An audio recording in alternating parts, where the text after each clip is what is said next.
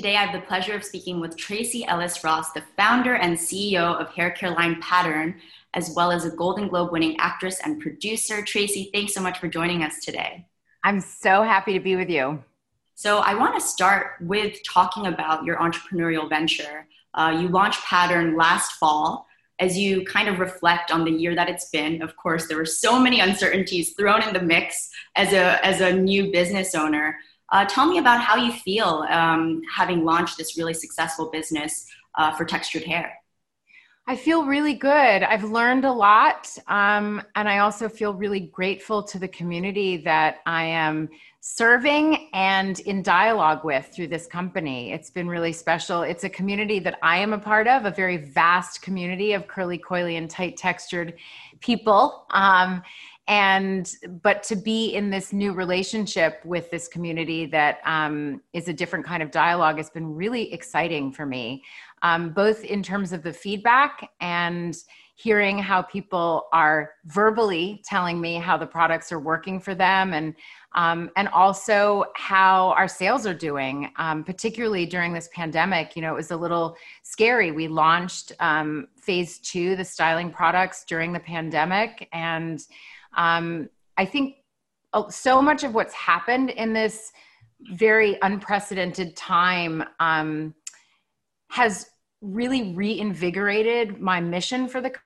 company, um, my intention and my promise of the brand. Um, so, my mission being to create effective products for the curly, coily, and tight textured community that are actually um, meant for us to support our hair, um, that um, it be a company that is centered around the celebration of Black beauty. Um, and also that we continue to be an active space where we are sharing and seeing our beauty, our authentic beauty. Mm-hmm. Yeah, when you think about even initiatives like Aurora James's Fight for 15, right, to make sure that there is 15% of store shelves or online space dedicated to Black owned businesses, um, tell me about your conversations that you're having with retailers. I know you're in Ulta now. Uh, do you feel as though, given the fact that you do have celebrity status, you have a little bit more kind of weight, negotiating power, energy that you can bring to the table to kind of champion for the cause at large? Um, I'm curious how you think about your own obligation or responsibility, if at all, um, when you're when well, you're at the table. I've always felt incredibly um, responsible for my voice um, and aware of the power of a voice, not necessarily my only my voice, but just people speaking up um, in response to their experience and what they see, and utilizing the power that one has um, for good and for the good of the larger um, community. So, my relationship with Ulta um, actually preceded me even having Goop and having my operational partners. Um, my relationship with Mary Dillon is what started it. Um, there were two retail partners that I reached out to when this was just an idea. Um, and um, you know, it took me 10 years to get this off the ground. So at the end of the 10 years, I finally sat down with some retail partners and started trying to figure out how to do this on my own. The 10 years was a difficult 10 years, but it was an important 10 years because I really was able to articulate my vision very clearly and gain my own sense of how I wanted to navigate the industry and the importance of what I felt um, the space that uh, pattern needed to occupy. Um, so I walked into my relationship with Ulta as a person who always was looking to create a more equitable space for women, for Black people, for people of color um, across the board. It's something that is my guiding force and mission in my acting career, in my producing. That is is um, how I move through the world. So it was no different in the beauty industry, in the beauty space, and I brought those questions to the beginning of my relationship. And it's one of the reasons I decided to go with Ulta. Mary Dillon um, has been focused on and, and um, fighting for inclusion at, uh, and diversity at Ulta from when I started my relationship with them. And none, none of that has changed through all of this. And, you know, I had a very long experience during my 10 years of really learning about the market and why the market was not um, looking in the direction of this vast community of um, people that not only needed support and to be serviced by an industry, but also that had a lot of spending power. Um, that if you just look at industry from a capitalist standpoint, it was also an untapped market for no reason um, and needed to be addressed in um, both how one markets and creating metrics to support how one markets. I mean, one of the other paradigms that you've been instrumental in sort of dismantling and reshaping is the entertainment world, right? Whether it's through Blackish, I know you launched a, an overall deal with ABC as well earlier this fall. Tell me about the kinds of content. Um, it feels so poignant, right? And, and particularly relevant this year uh, during a very tumultuous pandemic, election stricken year. Um, I'm curious how you think about your own work. Do you feel as though um, there's another layer of importance and significance as you go and shoot now? Uh, do you feel like that's always been the cornerstone of, of even shooting Blackish and, and Mixedish? Uh, I, am curious about your thoughts there. So, Blackish, um, you know, for me and how I play Bow Johnson, and one of the things that's been incredibly important to me, it's been out there in the press, and I, I, I it came um, sort of jokingly at work that whenever they give me lady chores, uh, I push up against that.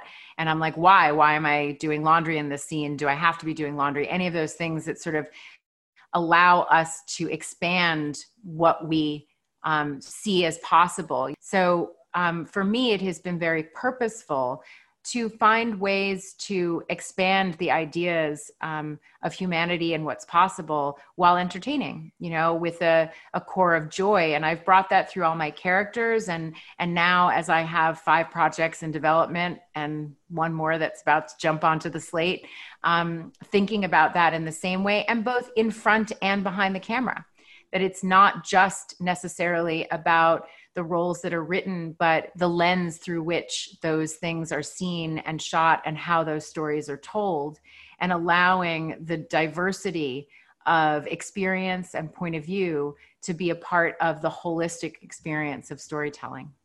You've been able to craft this amazing platform with your social media as well in being an advocate, right, for social justice causes, for political causes. Um, you were one of the hosts of the DNC earlier this year. When you think about the two runoff races happening in Georgia right now and the weight that you have thrown in, in different messaging or some of the statements that you've made, um, how do you feel as though your voice will lend to the greater cause? I, have seen you know other sorts of politicians celebrities also perhaps relocating to georgia for a little bit of time. Do you feel as though that push and all of this momentum will pay off? Uh, do you have an optimism as we head into january? I do. You know we turn georgia blue and we turn georgia blue through the extraordinary efforts and work of people like Stacey Abrams. These things do not happen by accident. And I think to tell the narrative of this election um, without, as if, you know, um, voter suppression didn't exist or this you know i know there were a lot of headlines that this election um, was the safest it's ever been or whatever but that was through the work of civil rights activists um, um, uh, lawyers and you know uh, the legal defense fund from the NAACP that like there were really um, incredibly intelligent, astute, and hardworking people that made sure that this election went off that way. And so my hope is based on and sewn into the fabric of the civil rights movement and the work that is being done. Um, the uprising, the Black Lives Matter movement. Um, people like Stacey Abrams, and there's so many others I hope that people stay engaged. I feel like this last five years, we have seen um, people wake up in a way that we have needed to all wake up. And then in this last year, even more.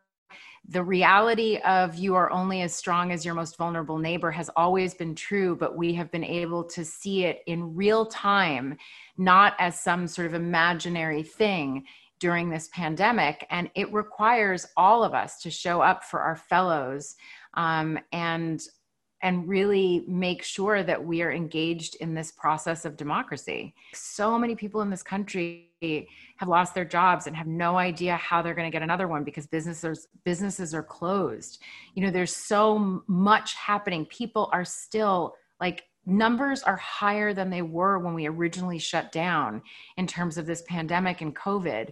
And so there's a lot to make you afraid. We are siloed off um, from the collective energy of our families and our friends and the things that we usually um, lean on for comfort. And so being um, engaged and informed has actually helped to lessen my fear and help me feel like I'm not helpless, but I can actually be involved and help move us in the right direction. I'm not the only answer, um, but I am part of the solution. Yeah, I mean, one of your passions is fashion. And of course, when you think about body politic, uh, and the way in which clothing can actually be transformative, right? And I loved in your speech at the People's Choice Awards where you say it can be a tool for transformation. It's an entrance, and clothes can be your superhero cape. Do you think eventually you may run for office one day in your oh glory? that was quite an entrance into that question. I don't know. I have no idea. I don't think so.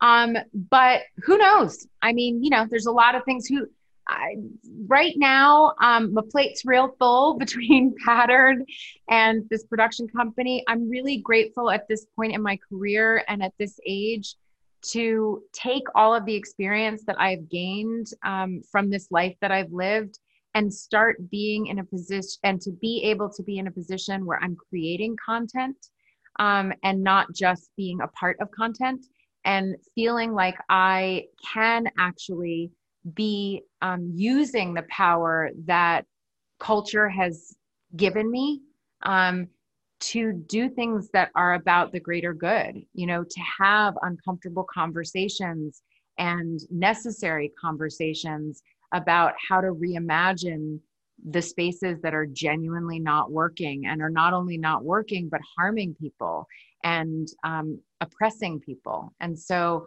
I, um, I don't know if that would lead itself to running for office in any way, but if that's the call that happens and it's a way that I would end up being effective, then I'm not closed to the idea, you know? Yeah, not ruling it out just yet. Thank you so no. much, Tracee Ellis Ross. It was a joy speaking to you today.